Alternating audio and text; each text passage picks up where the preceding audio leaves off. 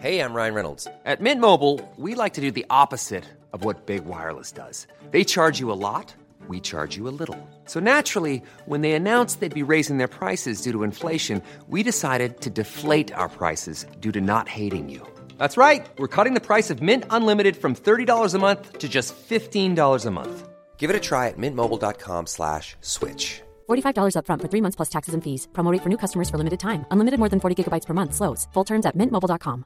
I'm Sandra, and I'm just the professional your small business was looking for. But you didn't hire me, because you didn't use LinkedIn Jobs. LinkedIn has professionals you can't find anywhere else, including those who aren't actively looking for a new job, but might be open to the perfect role, like me.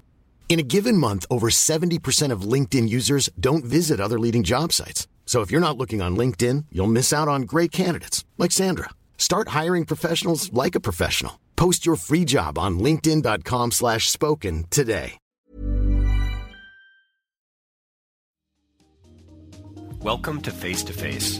This is a show about change and about what's next. It's a show that wants to ask questions, peel back the layers of our average everyday experience, and go beyond scratching the surface. We interview amazing people with incredible ideas and stories who have done wild, weird, and wonderful things. Remember that imagination shared creates collaboration.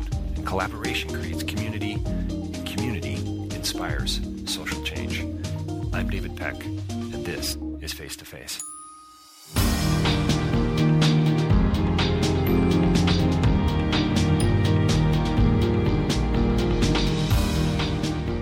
Aaron Hunt from Mines Action Canada is my next guest today, and she uh, has a lot to say about something that most of us probably don't think about at all, because we live, for the most part, not all of us, but for the most part, we we live a life of privilege, and we've been blessed because of our geography. And so uh, we're going to be talking about landmines, cluster mus- munitions, musicians, munitions today.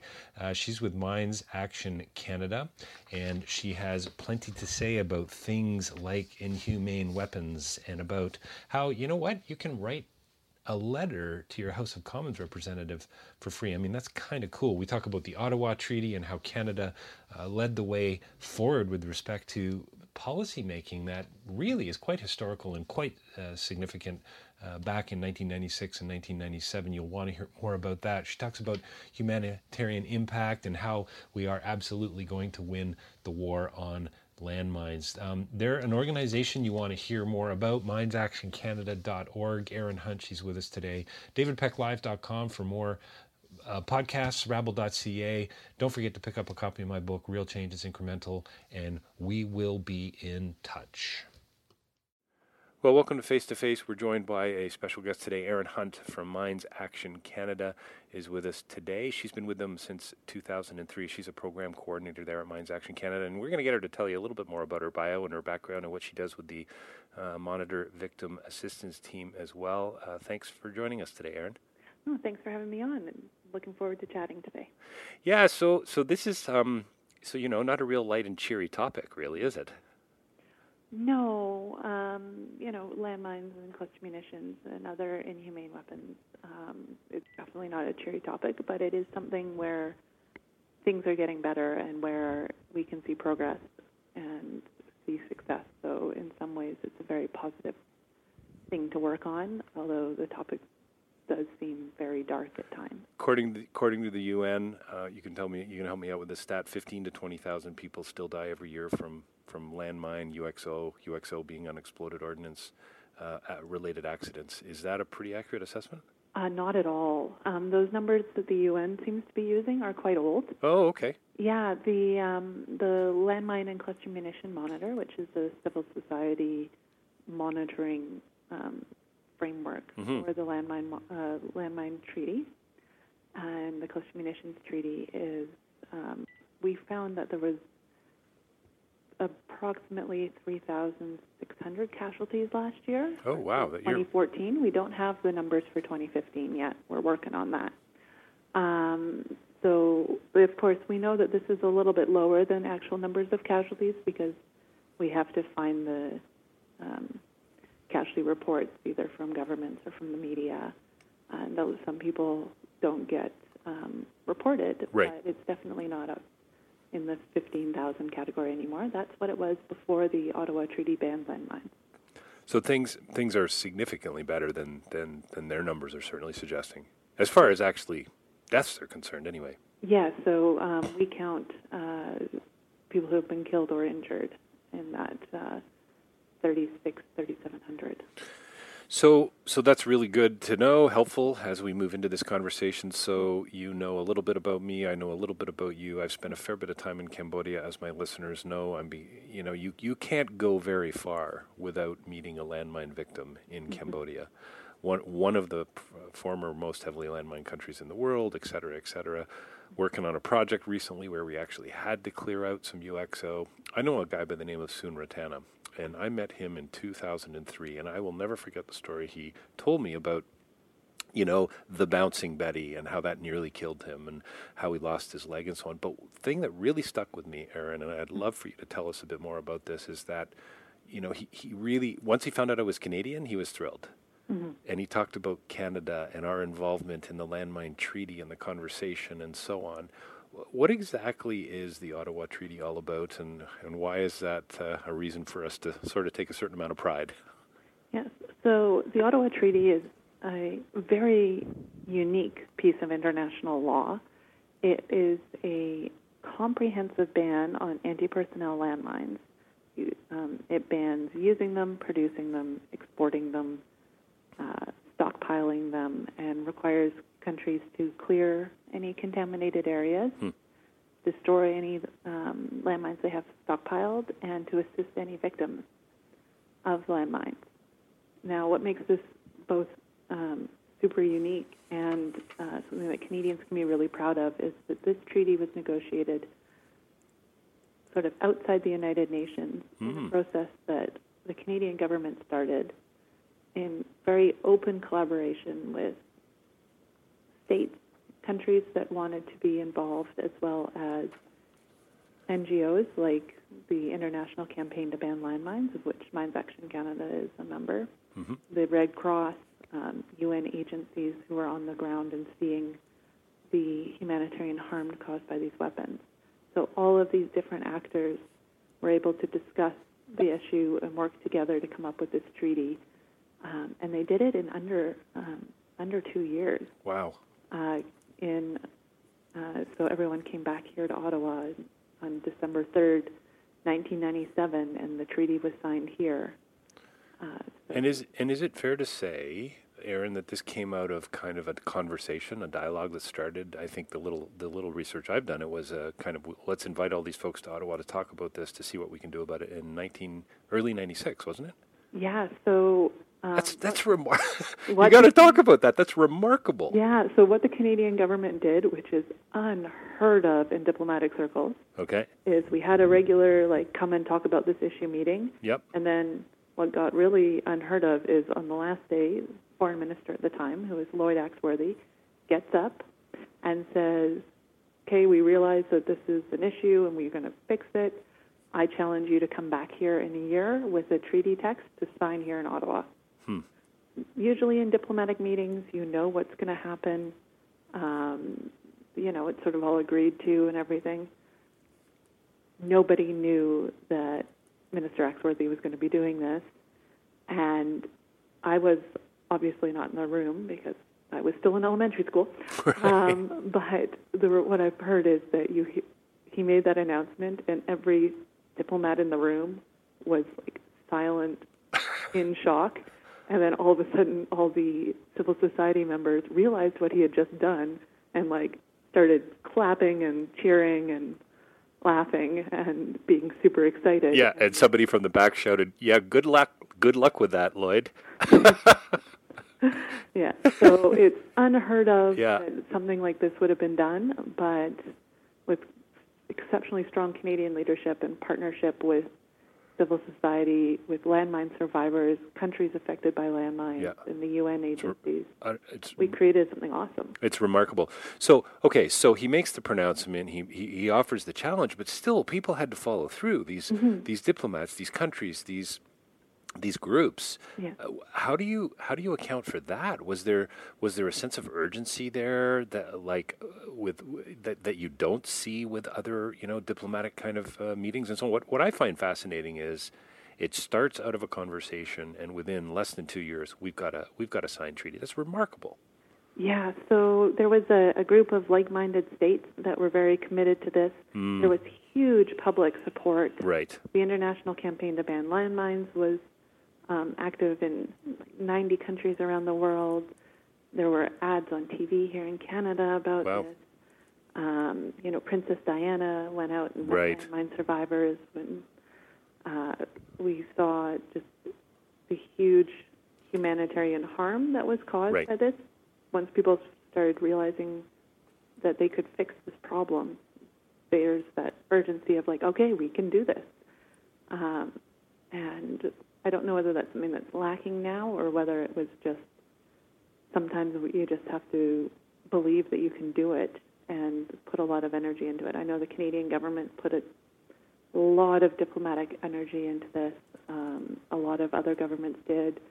As well, the Austrians hosted a um, negotiate meeting, um, and a few other. I think there was meetings in uh, Vienna and Oslo and all over the world in mine-affected countries as well to talk about this over that year, year and a bit. Well, it just makes you wonder, Erin, if oh wow, should we go back? Should we actually have some people study sort of how this played out from a relational perspective, and, and what, what what were the follow-ups? You know, what were the actual takeaways? Because if this isn't a model for going forward, I, I don't know what is. Yeah, well, they have been doing that work has been done a little bit. Okay, it can always be done more. Yeah, sure. Um, what's great is that this sort of idea of how to work with governments, um, how governments can work with civil society and all of this, has developed.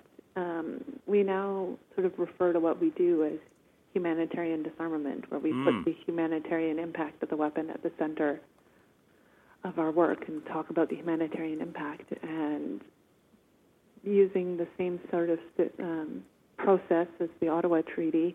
There was a two thousand eight, there was a treaty banning cluster munitions, which are, right. uh, you know, large bombs uh, that open in the air and scatter smaller bombs over an area the size of a football field. Um, so similar process happened there with uh, the Cl- uh, Cluster Munition Coalition, was the civil society uh, group that was involved in that, and we're one of the co-founders of the uh, Cluster Munition Coalition. And same idea outside the U N process, close collaboration with states and civil society. Um, affected states were incredibly involved. Laos is a huge leader on this treaty. Lebanon as well, um, survivors, all working together to negotiate a treaty and to uh, make it reality, because once you have the treaty, you still have to implement it. And we're also seeing, for example, the nuclear weapons um movement, nuclear disarmament movement, is using similar tactics now to talk mm. about the humanitarian impact of the weapon and move towards treaty banning nuclear weapons. Um, what, what's so remarkable to me about it, you know, having worked now in, in the nonprofit sector for quite a few years, is, you know, you'll get people in a room, and it's it's pr- I mean, profit and nonprofit. I think largely most of us are on the same page when it comes to humanitarian issues, mm-hmm. helping others, poverty, et cetera. Individually, of course, we're all going to sign, you know, check check mark that on the on the survey and say, of course, we want to eradicate poverty and we want to rid the world of landmines. Mm-hmm. But now stick us all in a room, mm-hmm. and things change, you know, or at least that's what I've found. And I don't know if it's about saving face or if it's about ego or if it's about, you know, is it a power dynamic? Is it about fundraising ultimately at the end of the day? But this is what's so remarkable to me about what, what this campaign was able to do. And and, and, and I go back to, to two thousand three at the, at the at the Siem Reap War Museum and, and, and Soun Rotana, you know, basically singing my praises because I was a Canadian. Mm-hmm. Yeah, I think what's really interesting is, Um, on the civil society side, like the International Campaign to Ban Landmines won the Nobel Peace Prize in nineteen ninety-seven right. um, for its work to bring about the Ottawa Treaty. It is a global network. It's still strong. Um, there's still members in over ninety countries. Mm-hmm. But what it is not is any sort of dictatorship type organization. Everyone who belongs to this, we all share a goal of right. eradicating landmines, supporting the treaty implementation, and the universalization of the treaty. But how we do it is up to every member. So what, because what works here in Canada is not going to work in Mozambique, and what right. works in Mozambique is not going to work in Cambodia, and what works in Cambodia is not going to work in Kazakhstan. So right, right. we all bring our own strengths to the the campaign, and we have shared goals, and we have, you know, sometimes we'll have action days of action, but we all do different things that work for us on those days of action. So do you do you believe in a landmine-free world? Oh, uh, definitely. That's yeah. why I do this, is yeah. because this is a global problem that is totally one hundred percent solvable, and it will be solved in my career. Wow. As long as we put the Good for uh, you. professional or, like, political will behind it, which yeah. we've had in the past, and it's been waning a little bit, but we, I think with this new government, they can really recommit to Canada being a leader on this and finishing the job. What's so what's so incredible about about this to me, and when I first really started to become aware of it, was, you know, getting into to Cambodia and learning it was, you know, so, like seven to ten million landmines not that long ago in the country, and it's just it's mind-boggling when you when you start to unpack that. It's just utterly insane, and I mean, I'm sure the numbers are all over the place, and who actually really knows? But you know, no one knows where they are really. We didn't we didn't leave maps.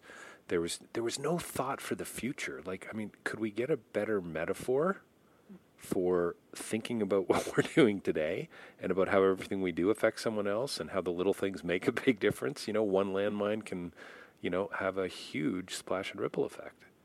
Yeah, yeah. Like the one of our uh, our executive director here has this story that he often shares when he speaks in public about there was a Um, valley, I believe, in Mozambique, where they knew there was landmines there, so everyone moved out of the valley. And when the clearance organizations came through and did the clearance, they only found six landmines. Right. So this huge population had displaced themselves out of fear, hmm. um, and there was only six mines there. Um, but that's why it's so important to get the clearance done, because you can then use that land productively and Uh, for living and working and playing. It's a real, I mean, it, it really is, a uh, for me, a metaphor of, you know, the splash and ripple effect of mm-hmm. the, the. I mean, the, each one of those was planted, you know, one one landmine at a time. Mm-hmm. And, I mean, during the seventies in, in Cambodia, you got the Khmer Rouge, you got the Cambodian Army, you got the Vietnamese, you've got the Americans, and no one's, I mean, it seems absurd to me in a way that you're in the middle of a war that you would actually think, oh, geez, we better make a map of this so we know where these are in twenty years so kids aren't hurt by these. I just, there's just such an absurdity to the whole thing, and a really interesting notion. You talked about inhumane weapons. Mm-hmm. I mean, I I'm, I would almost suggest, aren't they all kind of inhumane in a way? I mean, it's just kind of interesting to me. Yeah, well, there's, we usually say indiscriminate and inhumane mm. together. Good. Um, because, you know, for example, landmines, most of them are not designed to kill someone. They're right. designed to maim you. Um, because if you're in a, a conflict situation and you get injured, usually that requires two of your colleagues to take you for medical care. Right. Thus removing right. three people from the advance. Um, right. Terrible strategy, but the humanitarian impact on that is just um, in, um, inhumane on that, and it's also indiscriminate because I can't tell who it's right. going to, um, who's actually going to step on the mine. Um, so you can see that it does cause, um, in many ways, it's designed to maim, and that's what I would consider inhumane. Right. Permanently maimed someone. Do you do you find that, um, so Canada politically cared? We had the political will. Uh, clearly, civil so- society was involved, uh, public was involved, Princess Di, and so on. Do do you still see that kind of energy? Um, I guess globally, do you see it from a Canadian perspective? I mean, I know not everyone signed this treaty, right? Right. There's, there's still thirty-five countries outside the treaty. Wow. But that's uh, not actually that many, considering there's one hundred sixty-two in the treaty. Okay. So, Um, but there is still there is still that that desire to get the job done. I think in some ways it gets overshadowed by bigger emergencies and new emergencies and that sort of thing. And different governments have different uh, sort of political priorities. But there is still that need of, once people realize that the job isn't quite done, they really want to get it finished, get this one crossed off the global to-do list, so to speak. Um, so, yeah, I still see that there's there's a need to get that done. I'm hoping that over the next few years, the Canadian government will step up their um, their support of this issue. But right. to uh, to make that happen, they really need to hear from Canadians. And if you're an American listener and um, the United States has not yet signed this treaty, they abide by almost all the provisions of it, but they just haven't signed it yet. They so just won't sign it. The American government, your uh, senators and congresspeople need to hear from Americans that this is unacceptable and that landmines should be banned. So what's so interesting to me is that somebody somewhere along the line decided to build one of these in the first place. I think that's that's kind of what I find sort of fascinating. So here, you know, you see the, the bell curve. So at a, at a time, all of these countries were making them, or at least using them. I guess there's a certain group of countries that are making them and, and sort of specializing in these types of weapons. And then and then we see this shift occurring. I don't know, maybe you can tell me, but maybe it's post ninety-six. But clearly there was a swell after probably World War Two and Vietnam and so on to start. And people started asking questions. Well, hey, hang on a minute here. This is an ugly weapon. This is inhumane. This is indiscriminate, as you said. We've got to do something about this. What What do you think about that? Well, like, where does the ethics come in to play when I'm trying to kill somebody, you know? In in in a, in a conflict, it just I find that really interesting. Yeah, I like. I think one of the things that um, is, it, I guess, I guess, Aaron, in a way, the question is: is it really about public support? Is it about public outrage? Is it about that one person standing up, like Minister Axworthy, saying, "We got to do something about this, guys"? I think it is one of our sort of guiding principles and one of our um, number one sayings here. Uh, The M A C office is that ordinary, ordinary people, extraordinary impact. Mm, that's um, great, and that is something should that be your tagline. It is our tagline. Oh, it is your tagline. I'm sorry. Yeah, um, uh, and that's something that I I see every day, and that I firmly believe in. That it is the ordinary people who stand up and say, you know what, this is not acceptable to mm-hmm. me. Don't do this in my name. And I think.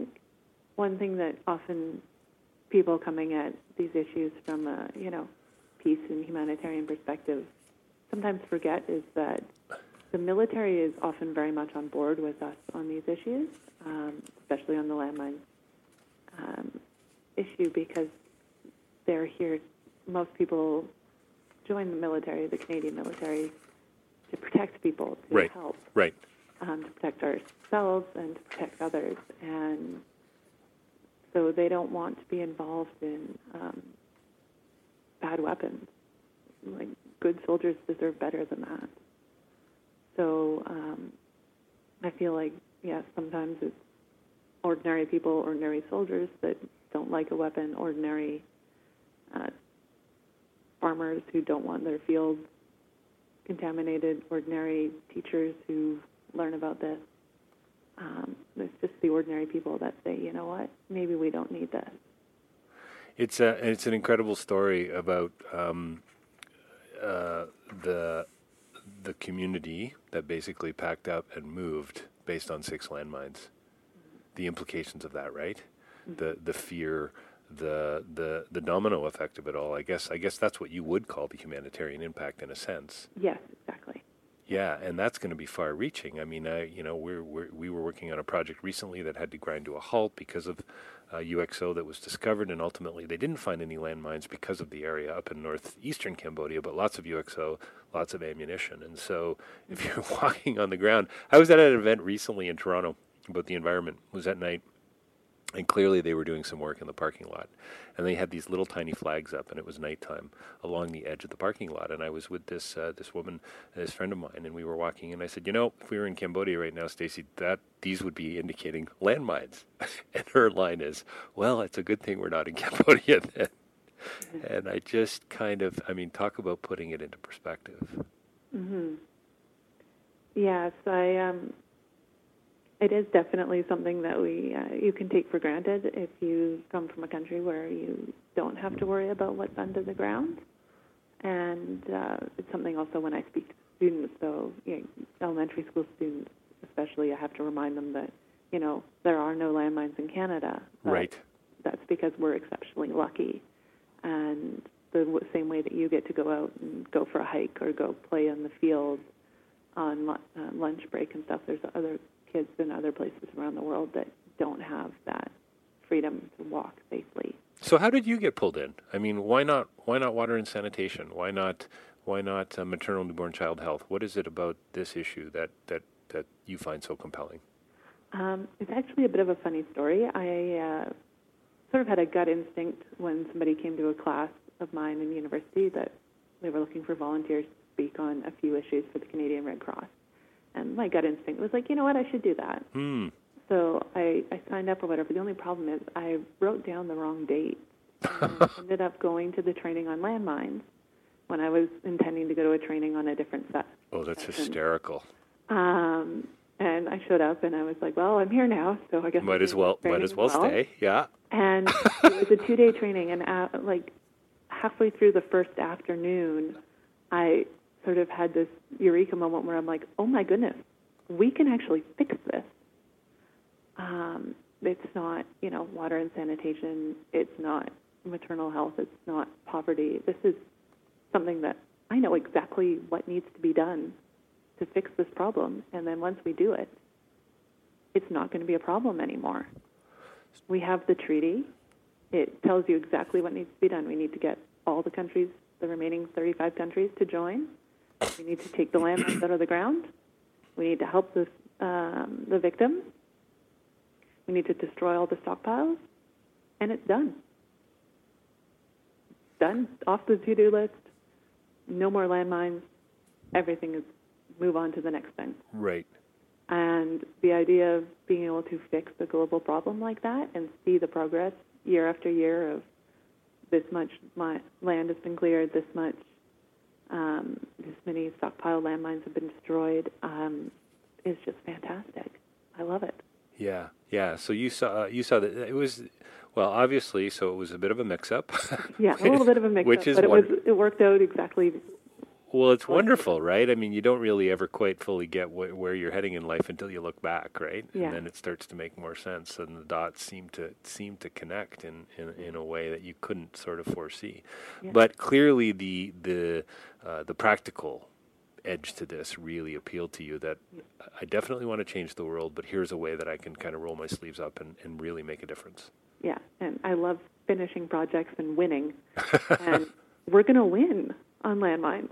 Like, there's no doubt about it, whether it takes another ten years or if it's people are, you know, unacceptably slow and it takes twenty or a little bit more, it's still going to be a win. Like, we're, we just yeah, have to finish awesome. the job.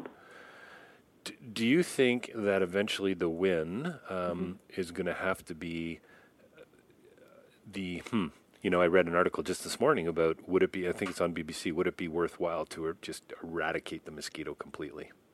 Right, we've got this new virus that's bubbling up in the Americas. It looks like it could be a bit of a mess. We've got malaria in parts of Thailand and Cambodia that's resistant to Malarone. It kills so many people a year, et cetera. Why don't we just wipe them out? And so, it, it, I mean, I think I'm okay with that. But on another level, I, you know, we need to find out what the impacts are. Wiping out landmines completely, so no one's making them, and we've gotten rid of them all. I mean, is that where we're heading? Is that a win? Definitely. And, and and you believe that's doable? Like we're gonna, we will get everybody involved. Oh yeah. Yeah. Totally. Um, because even the countries that haven't joined the mine ban treaty yet, the Ottawa Treaty, almost all of them still abide by the. Um, so weird. The uh, provisions of it. They don't use landmines. There's one or two states governments that still use landmines. Most of the use that happens right now is non-state armed groups. Mm. That's going to take a little bit of work to deal with, but it, it's doable. Um, so even if, you know, we don't get every single state signature on the mine ban treaty, we can eradicate the landmine problem pretty quickly, if, as long as we put in the uh, the political effort and the, the public will there. Sure. And is that kind of what you're doing at Mines Action Canada? Is that is it is it is it mostly so? Is it mostly about advocacy? Is it about lobbying the government? Is it about getting in front of Rotaries and churches and Cub Scout groups and saying, guys, we we got to write letters. We got to get them. It's kind of a uh, you know like an amnesty writing uh, letter writing group kind of thing. Is that is that where you're at? Um, not so much a letter writing group. We do do we do work closely with um, the government, calling on them to put more into it, helping.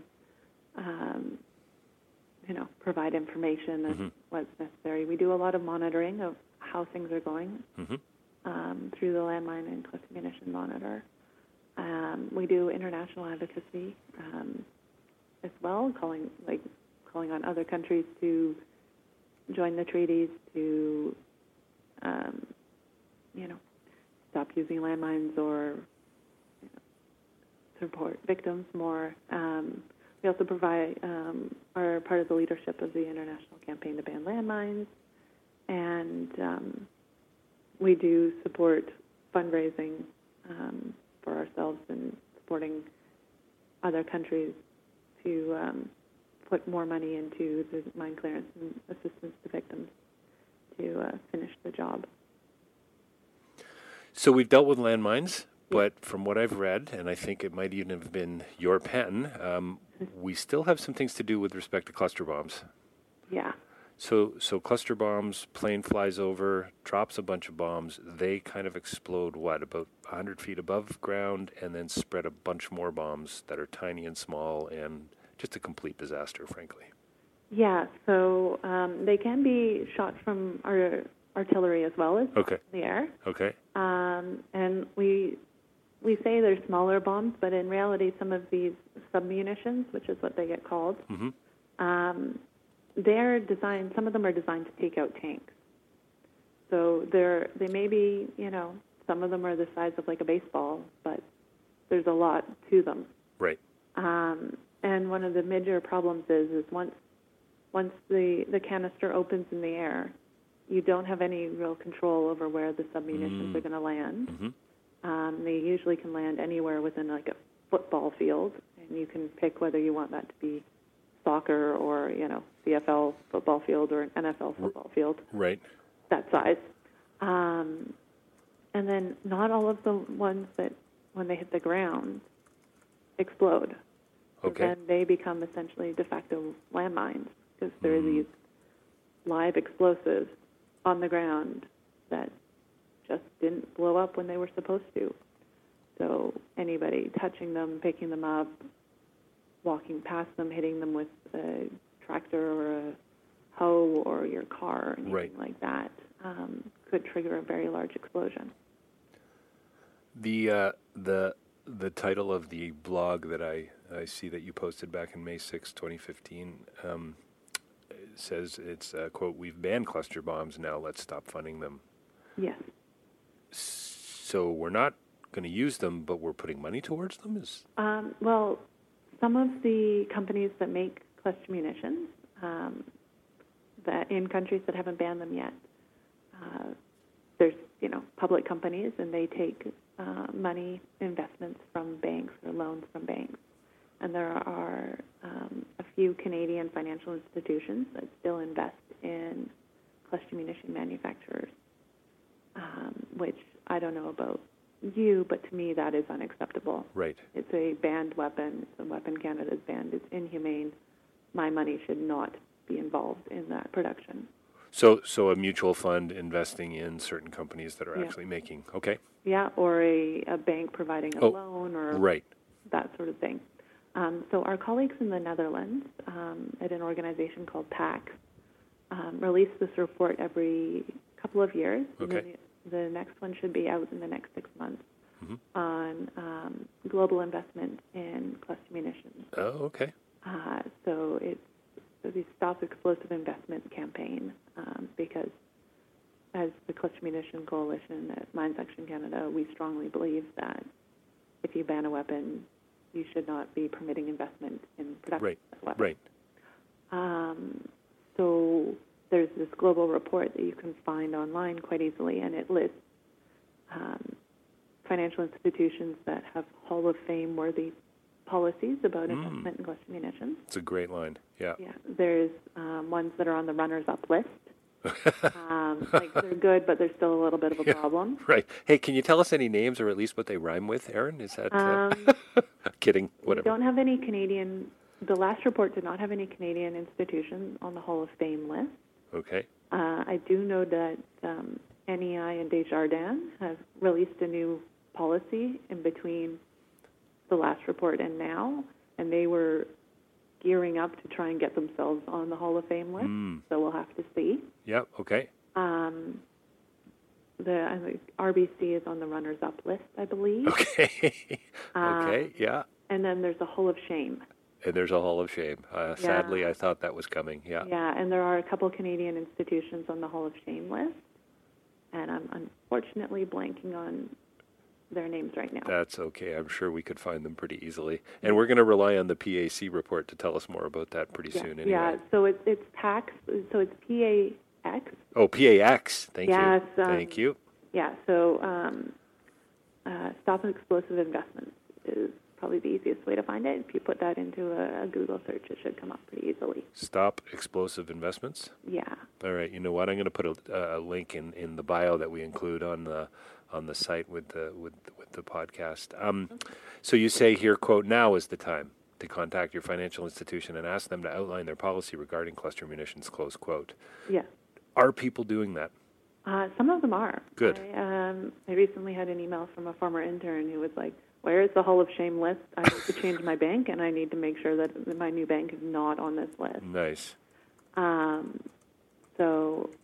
And most Canadian financial institutions should be updating their policies um, because when Canada ratified the Convention on Cluster Munitions, we brought out this um, implementation legislation, and in it, it bans um, assistance with production or use of cluster munitions. And while the word investment isn't in the legislation, the government said a number of times that investment is a form of assistance and mm. is banned under this legislation. Mm.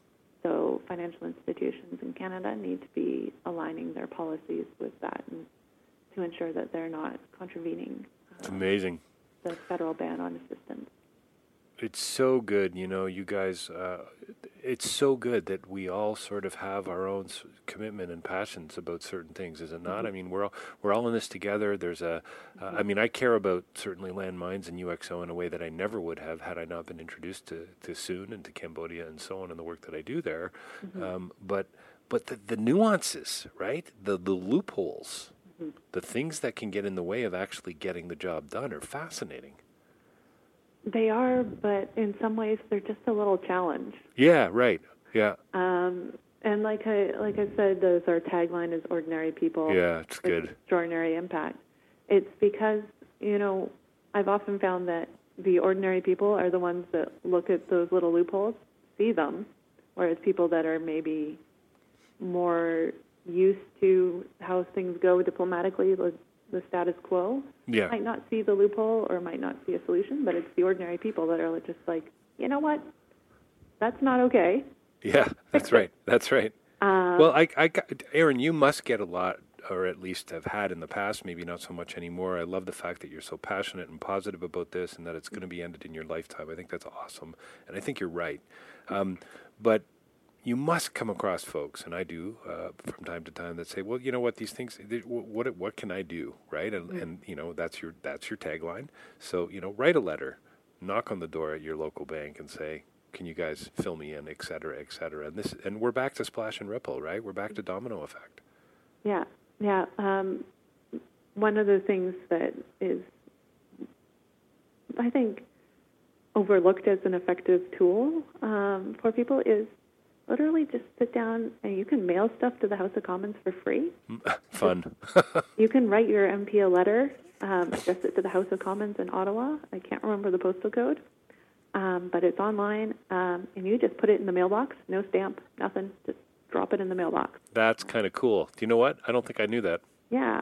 Um, yeah, so if you... It's kind of like writing to Santa Claus, isn't it? It is, except for the postal code is definitely not ho-ho-ho. All right. Um, Pro- probably not, yes. Yeah, and so that's a, a very easy way to that's just cool. make sure that the issue is on the radar of decision makers here in Ottawa. Um, you know, if you're talking to your bank or if next time your bank calls you, because I know my bank calls me way more than it probably needs to. Right. Um, you can just ask them, being like, oh, I read this report or I saw this. What is the bank's policy on uh, cluster munition, investment in cluster munitions? You can also, there's a re- similar report on investment in nuclear weapons, so you could you could hit them up with both. Um, that one's at don't bank on the bomb dot com. Um, don't don't bank on the bomb dot com. Yeah. Cool. Um, so it's you know not it doesn't take a lot of effort to get this issue in front of the people who can make change. So we got to wrap it up here in a couple minutes, and I'm so sorry about that, but That's but okay. uh, maybe we can do a part two. I always ask my guests if we can do a part two sometime down the road. But what's the story you tell? You've got a certain amount of time. Mm-hmm. Forget about the elevator speech. I don't really like those anyway. But yeah. what do you, what do you tell? Is it is it the story you tell about how you were supposed to go to one training session and you wound up at another, and that's what changed your life? Or what what, what is it around this issue to try to get that, you know, that, that, that, that emotional sort of hook with the students that you're speaking to or the members of parliament or whoever? Mm-hmm. Um, it is definitely very much the the idea that this can be fixed. Mm. So many people are at, like want to change the world, and I know that, especially young people. We've seen so much that's going on in the world right now that is not okay, is not what we want to see, is not the world we want to live in. And you don't have to wait till you're old to make an issue or, or to, you know, make a difference on this right. issue. You can um, you can raise money now. You can uh, tell other people. Um, you can write to your decision makers. You can volunteer. Um, there's so many different ways that you can make the difference right now. And all of these little contributions is going to add up to mm. success. Very soon. Um, Erin, thanks so much for joining us today. I think one of the things I'm going to be doing very soon is sending a letter to the House of Commons for free. That's yeah. uh, that's on my list. Of, I've already put it on my to-do list. Aaron Hunt, uh, Program Coordinator at Mines Action Canada uh, and the Senior Researcher on Victim Assistance for the Landmine and Cluster Munition Monitor. Check them out online, mines action canada dot org. Erin, thanks a lot for your time today and your no commitment to the cause and your passion. It's it's wonderful. It's really amazing. Yeah, thanks for having me on. I look forward to chatting again.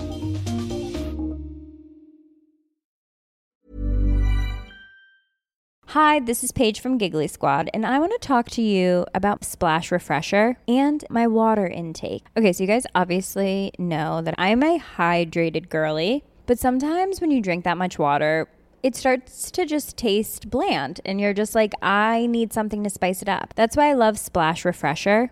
It has zero sugar, zero calories, and it's a splash of sweetness. And they come in five different flavors. They're so good. Wild berry, acai grape, pineapple mango, lemon, and mandarin orange. My favorite is the wild berry because I just, I just love a berry. So if you're like me and you're drinking water all day, then try Splash Refresher. It's going to absolutely change your water game, and it's good for you. Acast powers the world's best podcasts. Here's a show that we recommend. The Real Housewives is a guilty pleasure for most. But if you're looking to not feel guilty about that pleasure, tune in to Everything Iconic with me, Danny Pellegrino, where I break down all the messy moments and behind-the-scenes antics of Bravo's popular franchise. And on Everything Iconic, I also interview celebrity guests like Kelly Ripa, Keke Palmer, Drew Barrymore, Cameron Diaz, and more about their guilty pleasures, their past work, and so much more. So if you're pop culture obsessed and find yourself watching way too much reality T V like me, tune in to Everything Iconic with Danny Pellegrino, wherever you listen to podcasts. Acast helps creators launch, grow, and monetize their podcasts everywhere. Acast dot com.